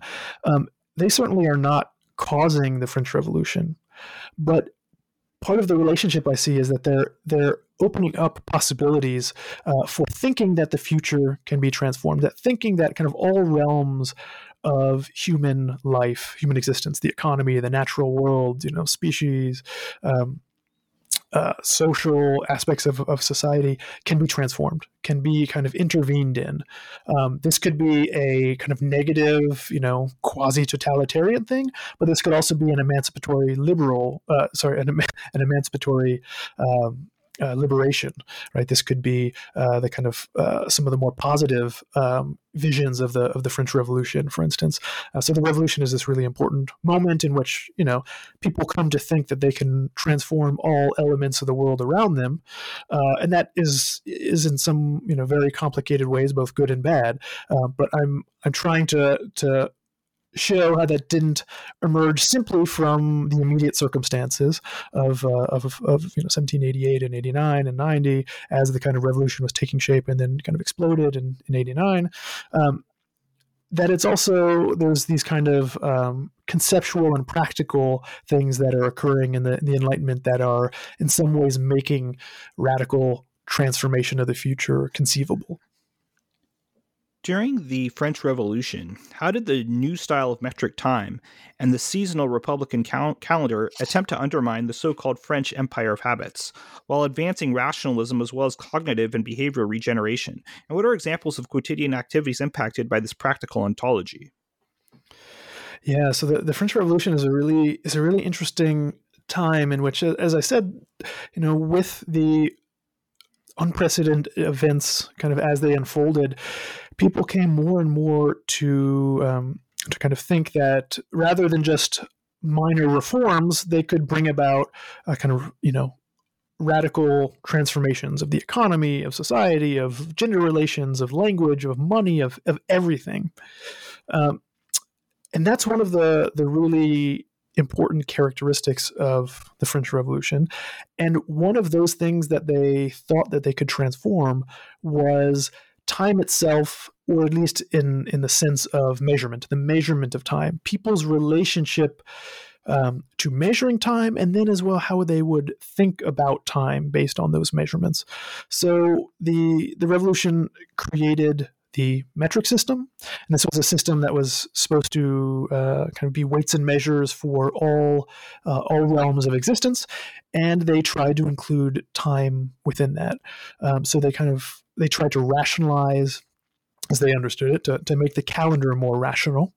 Uh, so they decided, for instance, to make all of the the months 30 days. Right? They wanted to have a consistency. They thought uh, would be um, uh, a kind of order. Uh, they recreated the week so that the week was now 10 days. So each month month would have three 10 day weeks. Um, and they also tried there are a number of other kind of interesting things with the calendar itself. Uh, particularly, each day was renamed, so it no longer had a name derived from the church, kind of uh, related to to a saint, but uh, now was was meant to kind of bring people's attention to the change of seasons and to to think about what agriculturally needed to be done uh, in that time of year. Um, and they also thought about transforming the uh, the time of day, uh, the clock clock time. Um, the calendar ended up being uh, kind of the reforms were in fact put into law. The clock transformations, the kind of metric time uh, of the clock, was only brought into uh, into law and was kind of made effective for um, for people who worked for the state. They were supposed to be using it for a time, for a short-lived time. Um, most of them, in fact, didn't, um, and it it was was let go of as well. Um, what I find so interesting about this attempt to create the kind of metric calendar and clock um, is that it is a a sense that everything can be reconstructed, everything can be refashioned, including time itself. So there's a kind of a kind of circularity here that that the Enlightenment uh, developments that were making um, kind of the malleability of time seem um, uh, more apparent that you know the construction of the future seems something uh, that was at least possible um, that kind of folds back to to the very measurements of time itself um, and these measurements of time were were really uh, kind of meant to be transforming people on an everyday basis. So you mentioned the, the very interesting phrase, the empire of habits. It's the um, uh, the empire of habit, the empire of habits is, is a, a term uh, that they use at the time period uh, to talk about the ways that people are stuck in their routines. And the French Revolution is famous for defining for using the term the the old regime to talk about everything that came before it, the old regime, and to to be trying to bring about this kind of new um, historical era. You know, their their calendar was beginning at the year one. It was starting time anew, as my kind of title alludes to. Um, and so they were they were trying to restart time, and they wanted to to affect uh, the everyday understanding of you know of of kind of what you know the leaders of the French Revolution uh, would think of as kind of the common people, and particularly you know people, craftspeople, and, and people in the countryside who were peasants, um, and the, these new units of time, these new measurements, this new calendar, new metric time, were tools to break people from their old habits, their old routines, their ways of understanding the world, and forcing them to adopt new ones, forcing them to relate to people and the world differently. So I've called this practical ontology. Um, I, I wanted to use that term to to point to the ways that this is really about trying to transform people's being uh, through practices. This is an attempt to implement things maybe as you know simple or as as easy to kind of take for granted as a calendar and a clock that could nonetheless um, or at least they, you know, French revolutionary leaders believed that these things could radically transform people's kind of being in the world. So, for instance, they because of their ideas of how um, kind of sensationism, or sometimes referred to as sensationalism, uh, their ideas of, of how humans came to know the world primarily through their senses uh, and the comparison of sense information, sensory information, um, that humans were very dependent upon their environment and the world around them. Uh, and creating a new new structures in the world around them would have an effect on their very being on their uh, how they understood the world and how they acted and could be in the world. So by creating a more orderly and understandable easily understandable sense of time um, that was you know for instance all uh, in terms of the the clock for instance it was all um, based on tens right? Um, that this would force people that this would give them a kind of example of order in the world. It would be a kind of model for order that would bring about order in their own thoughts. But also, as they went about their their lives, they would inter- be interacting with other people who had to adopt and adapt to this new uh, system of time, and that they would have to kind of transform how they were relating to one another and develop new means of of kind of interacting. And sometimes this this might sound kind of very abstract, but sometimes it was very specific. It was it was about kind of you know things like in the marketplace, right? You are you have uh, you have a different means of understanding, um, you know, when uh, you are going to be working from or going to a market or um, kind of the means by which you uh, you both you know you share a kind of sense of time uh, with under other people. Um, so yeah i wanted to point to the ways that that these kind of tools of time and time measurement became a part of this process of trying to construct the future and transform people um, even in a way that's perhaps more radical than uh, we might first think of uh, when we're when we're kind of looking at the the French Revolution. How does your argument that the French Revolution triggered the explication and application of the construction of the future deviate from German historian Reinhard Koselleck's contentions and even the Heideggerian temporalization of temporality? If you can briefly briefly address that, and then um, also address uh, the work of the Abbe uh, Emmanuel Joseph uh, Sieyès, how how he contributed to the kind of pre 1788 89 uh, uh, phase of the the articulation um, uh, of this kind of nostalgia for the past and constructability of the future. Yeah, thanks. This is a this is kind of heavy question. It's a it, there's a lot there's a lot there. Uh, let me see. I'll try and take a few parts of it. Um, so yeah, part of my part of what I was arguing about the French Revolution, as you allude to, is that um, as these kind of unexpected events occurred, as you know, the kind of um, the the monarchy was cowed, as there was a new national assembly, as there was a Declaration of Rights of Man, uh, as there were these kind of uh, developments that uh, were surprising to people and that kind of exceeded what they might have thought possible. Um, and then eventually when the monarchy uh, gets eliminated and there's a new republic particularly there's there's a sense that um, you know this is a, a, new time that that you know actors in the, the revolution itself kind of recognize recognize that there was some big break from the past. And they felt themselves living in kind of an unprecedented situation. And this this kind of surprise this breakdown of past uh, past understanding and past ways um, seems to have been a um, a kind of a spur for them to reflect on time, historical temporality, the future, and to be articulating some of these ideas about the constructibility of the future explicitly. So in the French Revolution, you have um, uh, a kind of greater explicit recognition uh, or a kind of argumentation that um, that you know the future could be made to be different.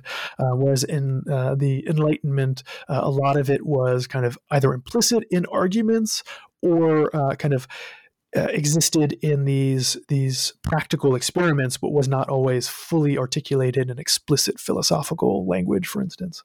Um, so I I I very much uh, kind of got into this topic uh, through reading and ins- being inspired by uh, Reinhard Koselleck. I mean, it, I guess it wasn't the very the first thing that got me into this topic, but it was you know he's a historian who's who's very importantly written about kind of the history of people's understandings of time and particularly historical time and particularly the future.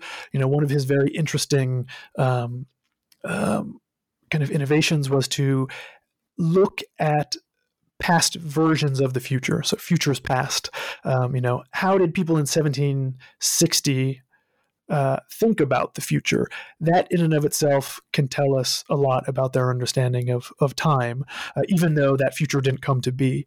Right. So I I had been thinking with and against and through Koselleck for a long time, and and one of the the things that I um, I kind of one of the ways that I differ from him a little bit is is um, that I, I, think in the the Enlightenment, kind of these ideas about a, uh, the constructibility of the future and the future becoming uh, quite different, um, kind of emerged and made possible the revolution. Whereas he really emphasized uh, the the way that the revolution itself was a, a kind of uh, turning point that that made the the future uncertain and therefore having to be constructed.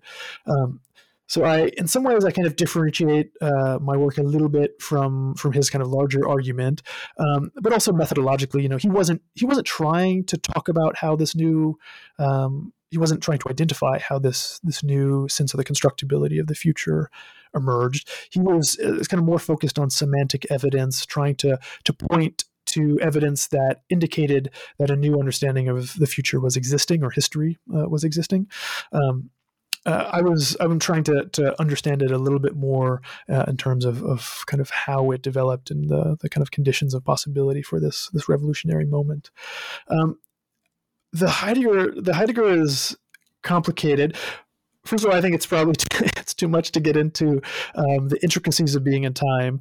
But in that work and uh, a number of other works written around the same time, Heidegger um, wrote about uh, time and everyday temporality um, and historical temporality in ways that are really uh, were really important and played a, a, direct role in kind of inspiring Koselleck.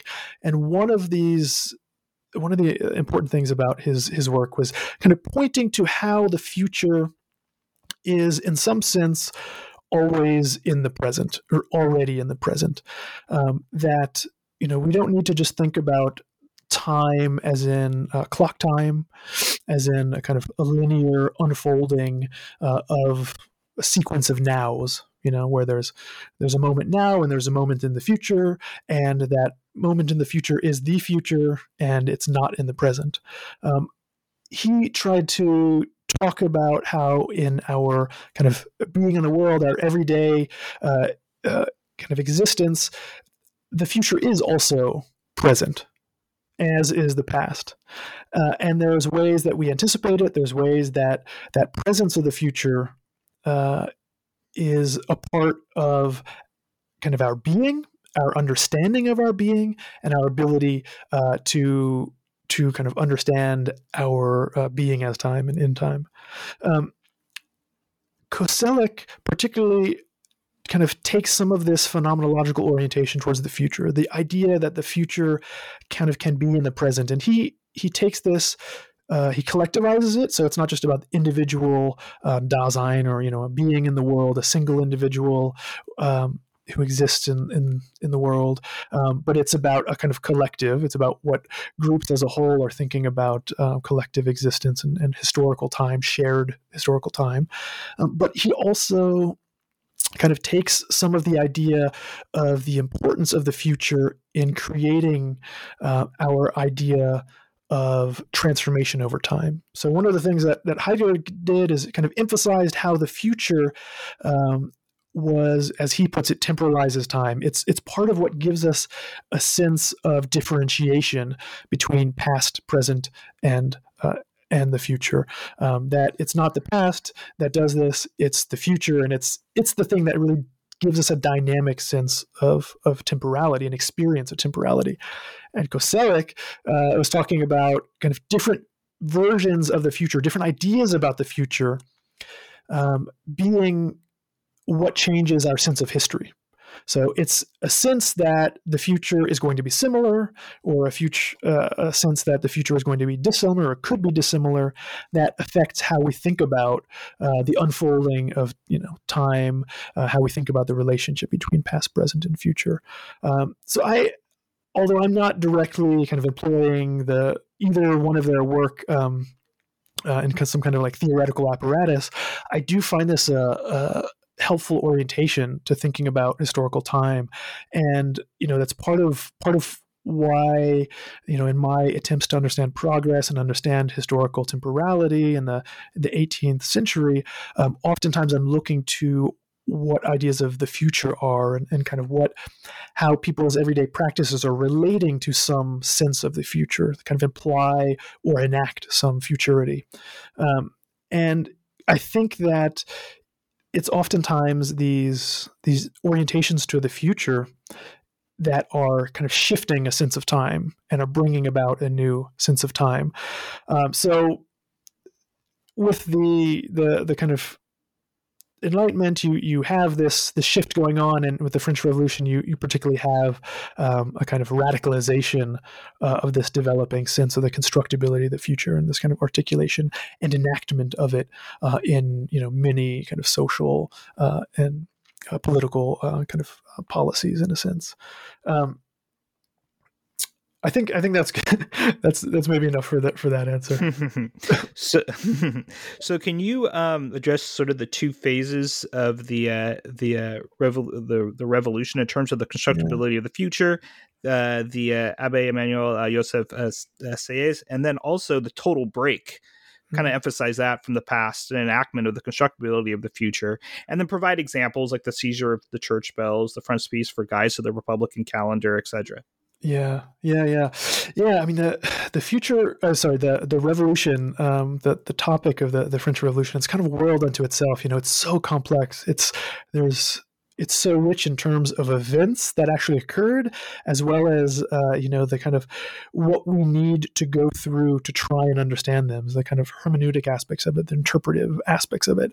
Um, you know, oftentimes uh, people who study the revolution kind of specialize in the revolution.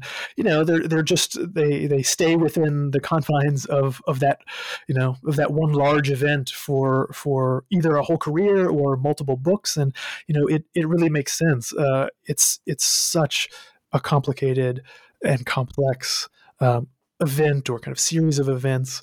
Um, I am very interested. I, I think I I think of myself a little bit more primarily kind of dealing with the Enlightenment, but I, I I want to always be thinking about the relationship between these these things, the Enlightenment, the preceding you know decades, uh, and the the French Revolution. Um, because I don't want to instantiate some kind of artificial break that there was just simply some discontinuity, you know, where everything started again and, you know, the kind of modernity all of a sudden um, started or began. Um, the the revolution itself at the beginning, uh, it's you know important to remember that it was um, a lot more uh, modest in you know people's people's kind of claims and what they were wanting to see transformed. Uh, was it was not fully radical from the beginning, right? A republic was not all of a sudden or immediately uh, um, um, brought about, instantiated. The monarchy was around for a while. This kind of idea of a kind of a balancing of the National Assembly and the monarchy was around for a while. Um, one of the the ways that I, I, find most interesting to think about the the developments in the revolution and the, the kind of ways that events um, took on this unprecedented form and really surprised even the people that were participating in them themselves uh, and became more and more radical until it was this true kind of you know attempt to completely break from the past. Um, is ideas about regeneration. So regeneration was one of the key concepts and key terms of the revolution. And um, you know scholars before have, have focused on uh, the kind of different types of uh, articulations of this idea. Uh, Mona Ozouf particularly was was uh, one of the first. Antoine de Baecque was was another important one, and they talk about the ways in the in the early days of the revolution. There's such hopefulness; it's almost a kind of magical thinking. There's this idea that the nation is going to be regenerated, uh, it's going to be improved uh, just with these um, these kind of early actions that occurred, and that um, that kind of the um, regeneration will occur almost by itself. It's almost a kind of miraculous effect that will come about. Um, and after this kind of early enthusiasm um, and you know some of the kind of practical challenges uh, to the revolution. You know, eventually France is at war with all of Europe. There's great economic disruptions. There's a lot of you know dissent from within, know, monarchists, Catholics, uh, kind of some people who are who are holding on to kind of Catholicism and wanting to to uh, to resist the the transformations. Um, you know, there's there's a lot of uh, kind of there were a lot of impediments that kept this miraculous transformation from occurring, and uh, governments had to to kind of rethink what regeneration was and how to bring it about. And one of the, the things you see, particularly um, with uh, the kind of the rise of um, the Jacobins and the kind of entering of the, the period known as the Terror, uh, is the the kind of greater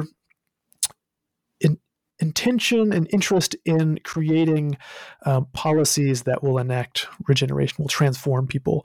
So um, they're interested in, in transforming um, um, language, for instance, and annihilating all of the what they call, oftentimes called patois, but um, it's either kind of dialects or completely different languages that were spoke, spoken in France.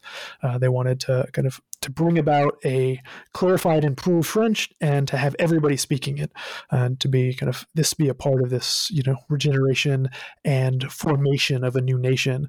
Um, but of course, these projects also hit uh, practical um, challenges. You know, people were often quite resistant to them, whether they supported the revolution as a whole or not. Um, they it might have sometimes it was just too much. It was too much change, right? To to to have to kind of adopt all of these these new practices. Um, you know, the clock and calendar are kind of interesting uh, interesting examples. Um, in some ways, they are attempts to get by or circumvent um, some of the the kind of resistance that could that could exist with with people. Um, they're they're not as much of a, an attempt to kind of directly um, impose some kind of draconian um, regenerative policy on people, but rather to just kind of shift to the structures that exist around them, and those structures will then transform them and their practices in a kind of way that maybe they won't even fully recognize right? They might find it a little bit annoying but but uh, but that they can go along and adapt to this new kind of way of, of being. And so i'm particularly kind of interested in, in the way that those um, that those developed um, those kind of those tools that were trying to transform people without them fully being aware of it. Um, the I, you had mentioned, you know, a number of the other kind of uh, administrative um, uh, kind of plans, things like the seizing of church bells. That's just that's a you know one of these interesting kind of um, not exactly anecdote, but you know, features of the French Revolution that there was this seizure of church bells, and it's it's interesting because it it works in it worked in multiple dimensions. It was uh, it was practical in the sense of it combating um, the the church's influence. Uh, church bells were a means of uh, marking the day, particularly around um, uh, kind of worship uh, in uh, in most parts of France. That was the the kind of uh, primary means of public timekeeping. Um, it also was a, um, a so you know the, the French Revolutionary government was interested in seizing all these bells because they were kind of would be wiping out the French the the church's control of time, uh, but they also had the practical uh, goal of seizing this metal that they wanted to to um, melt down for uh, artillery for for cannons and as part of the war effort. So it's one of those kind of um, you know seemingly um, minor elements of revolutionary regeneration that's kind of interestingly focused on you know these these abstract things like the the control of time and people's sense of time, as well as these very practical things like um, you know the churches ringing the bell every day and the the need for uh, greater kind of you know uh, metal available for the for the war effort. The the guides to the Republican calendar on the clock were also interesting, uh, in that they were they were oftentimes. I'll just use the example of a, a kind of the clock. So the Republican clock was you know, a 10 hour day. In some ways, it was supposed to be easy to understand. It was supposed to be more rational, right? Why 24 hours? Uh, why, you know, two groups of 12?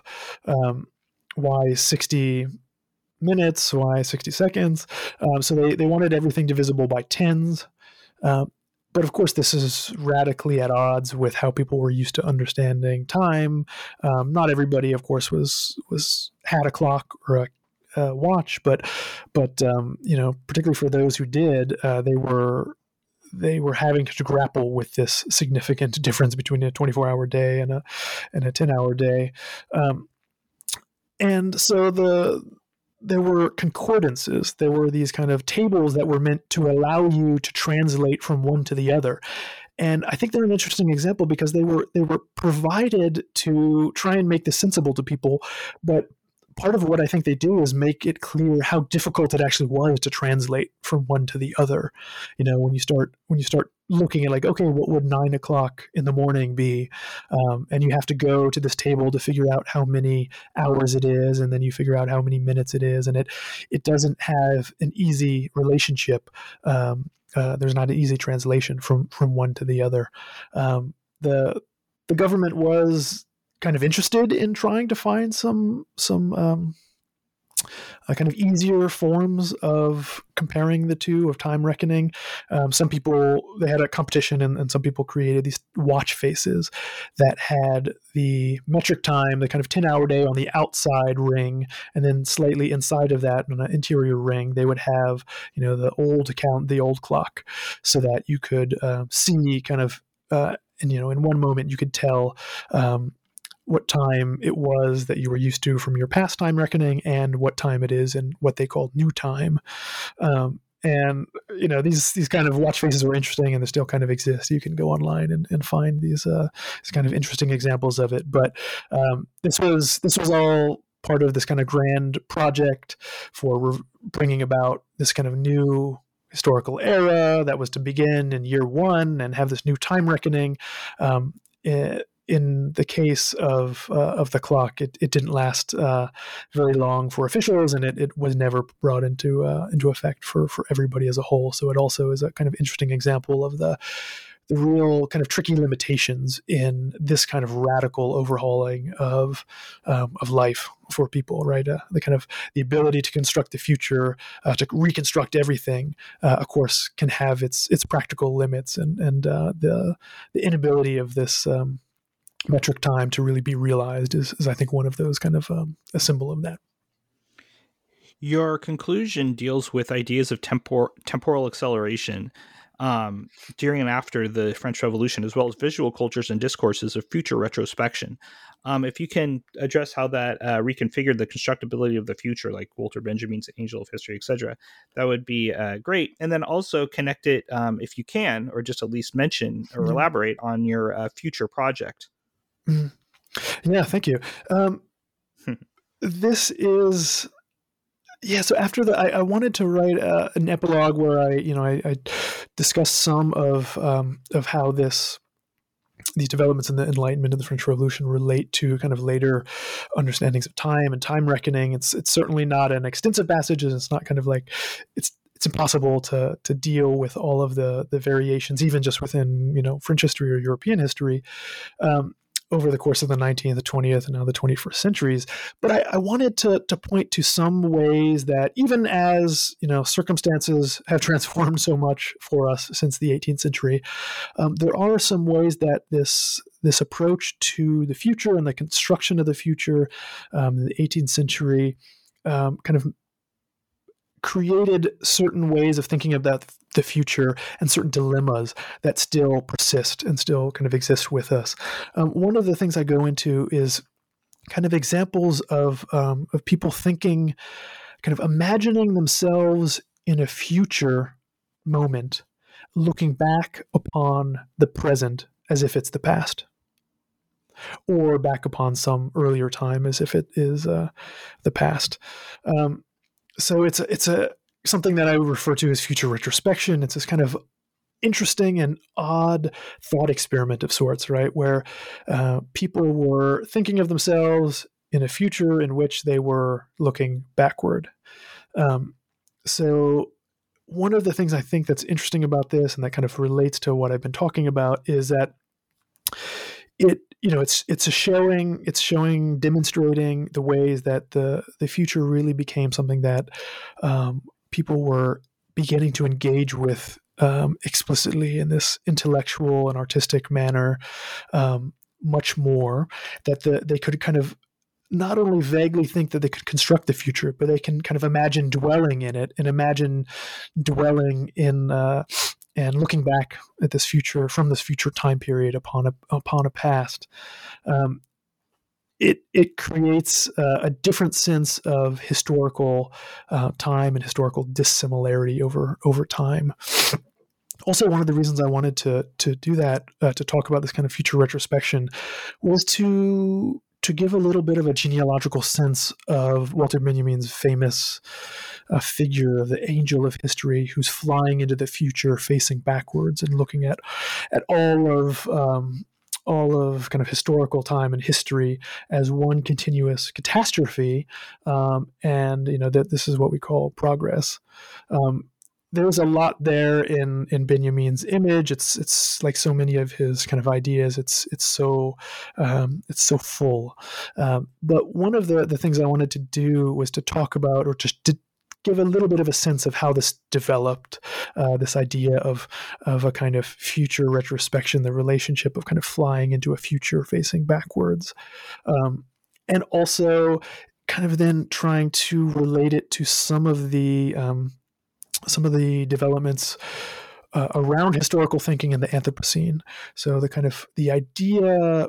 So the Anthropocene being, you know, this concept that uh, we as historical, we as you know, human beings are, are geological agents that have transformed the Earth, and there are kind of these these agents that have brought about this identifiable new phase uh, in the Earth's history, uh, and that you know the the formation and the effects on the environment, and this kind of catastrophic um, kind of you know imminent um, and ongoing um, um, climate crisis uh, is a product of this very long term, or at least in human terms, long term development since, you know, at least the 18th century. Some people put the beginning of it, you know, further back or in the 19th century. Um, but this idea of the Anthropocene, people like Dipesh Chakrabarty have have argued that that um, it kind of it challenges our ability to think historically. And one of the things that we need to do to be able to face the challenge of kind of climate change is to be thinking about ourselves in a future world without human beings. And I, I think it's a, a kind of an interesting um, an interesting example of you know this uh, another kind of slight twist or modification to this idea of future thinking where you you have to imagine a future. This time um, it's kind of a, a, you know not exactly just a, a future uh, retrospection but it is imagining yourself into a future in which humans have already disappeared. Um, and we need to do that and this is, I think, what's the interesting link back to the Enlightenment uh, and French Revolutionary stuff, is that we need to do that in order to better understand where we are now in the present and how we can act differently and behave differently and bring about, uh, at least mitigate the crisis climate in some ways and the kind of mitigate the worst effects of climate change. Um, so, in order to to kind of get to a better future, particularly in terms of um, this kind of human induced transformation to the earth, we need to imagine ourselves into a future so that then we can um, kind of get back into the present to construct uh, a different future than the one we seem to be headed towards. Um, so it's a much more complex uh, and involved kind of thought experiment than what they were kind of talking about or doing in the 18th century, but I, I tried to kind of connect to them genealogically and talk about the ways that we're still facing these kinds of dilemmas about kind of control of the future and our relationship to what we have wrought and influenced, uh, particularly in this case, in, in, kind of the natural world. Um, uh, to shift to, to your, your other question about my next uh, project, um, as I, I, mentioned before, it kind of grew out of some of my work on uh, Buffon and animal breeding, and particularly looking at the ways that people uh, took these ideas and were starting to wonder about their application to human beings. So I, have written, um, I wrote an article quite a while ago now about um, how some people in uh, what is today Haiti, but at the time was a French colony of Saint Domingue, um, drew on some of these ideas in the metropole, particularly these ideas about animal breeding, and thought that they could be applied to racially re-engineer the population of Saint-Domingue, which was uh, the majority of the population were people of African descent who were brought there as enslaved people. Um, then there was a, a, free population that was referred to by a number of uh, kind of characterizations at the time, but in general was referred to as kind of uh, free people of color, people who had some degree of African descent, uh, but were not uh, enslaved, had their their freedom and a certain degree of uh, kind of um, uh, not civil right, but civil standing, uh, and then the the white population, the very small white population of the of the colony, and they were interested in kind of transforming the colony um, by actively intervening in who would be reproducing with whom, and um, this is a really shocking and explicit uh, kind of case of this, you know, an imagined uh, biological transformation of a population, and it was really I, I, kind of you know kind of came to think of it more and more as this biopolitical project. It's this project that was, you know, using this kind of bio- biological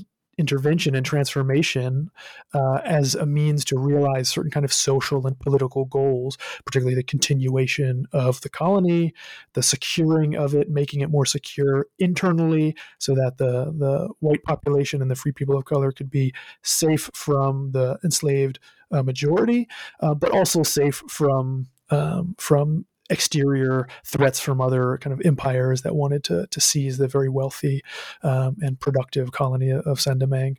So, anyways, that that kind of led me to this this whole much larger, what's now already a, a book manuscript on um, Enlightenment biopolitics, where I, I talk about a number of other projects that are um, some of them are as explicit as this about kind of you know human breeding that's being envisioned um, as well as a kind of uh, a number of ideas about how to to transform the kind of body politic or the the social body, the kind of population as a whole, um, particularly in in uh, in in um, metropolitan France.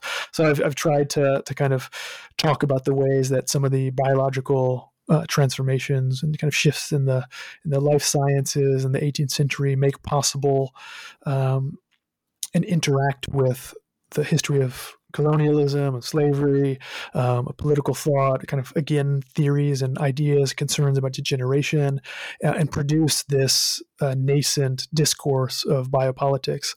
Uh, although that's you know Michel Foucault's term that he that he kind of uh, enunciated quite influentially uh, in the 70s, um, they didn't use it to characterize their own projects, I argue that they um, they very much uh, kind of fulfill the the characteristics of what we mean by by biopolitics, and that biopolitics was actually very developed uh, in the the Enlightenment, and there's there's already a a strong connection between um, the kind of the projects that are attempting to bring about improvement, uh, kind of greater liberty and equality, trying to rethink society um, along these lines, um, kind of where more and more people can be included within the realm of, you know, of kind of something like uh, what would be the rights of man or have rights or kind of be citizens, be equals. Um, this kind of greater, greater emphasis on inclusion was linked to various types of thinking about and instantiating forms of exclusion, thinking about excluding people, particularly based on new kind of ideas of race and the kind of articulation of uh, scientific. Uh, you know, attempts to, to create a, a, scientific theory of, of human variation and races, uh, to think about the differences between uh, men and women, um, and to, to use these as as means of kind of um, you know determining who should be included, who should be excluded, and how uh, people could be transformed. Uh, one of the characteristics of this 18th century or this Enlightenment biopolitics uh, was that there's a concern with um, kind of including people within a something like a social body or you know some kind of uh, unit, um, transforming them within it and excluding certain people from that social body. So ex- the exclusions would keep, um, you know, the the social body from being uh, affected by by who's excluded, um, and once there's a determination about who is included, uh, there could be interventions by the state, by individuals to, to kind of transform, even at the, the, the level of, of individual bodies and at the, the site of reproduction, uh, the population to be better, stronger, healthier, to possibly be smarter, to have better uh, kind of um, characteristics, qualities. Um, and I try and show how this developed, how it uh, was more widespread than we've kind of recognized and that it is already a kind of uh, a fully developed biopolitics in, in, a way that's a little bit different than what Foucault uh, kind of talked about as the the origins of uh, of biopolitics in the in this in this period, uh, he emphasized uh, more kind of uh, things like public health and statistics and the kind of uh, these these approaches to thinking about um, the kind of population as a whole. And I have a, a somewhat different uh, account that that focuses or reshifts, I guess, the the emphasis on to to try and understand the the emergence of Enlightenment biopolitics. Well, I, I hope you uh, remember new new books in uh, history for that particular project. Yeah, thanks. I would I would love to talk about it again. All right. So the book is The Time of Enlightenment Constructing the Future in France, 1750 to year one, published by University of Toronto Press earlier this year. The author is William Max Nelson. Professor Nelson, thank you for being on the show today. Yeah, thanks. I, I, wanted to thank you so much for having me. It was it was great to to discuss the book. I also realized I should mention that the the book is actually available uh, open access, uh, which is really nice. Um, the whole PDF of the book, hyperlinked and everything, is free for anybody who would like to to go download it. It uh, it shouldn't be too hard to find online. And um, thanks for having me, Ryan. All right. So, uh, on behalf of behalf of Professor Nelson. This is Ryan Tripp, your host. This has been a production of uh, New Books in History, a channel on the New Books Network. Please tune in next time.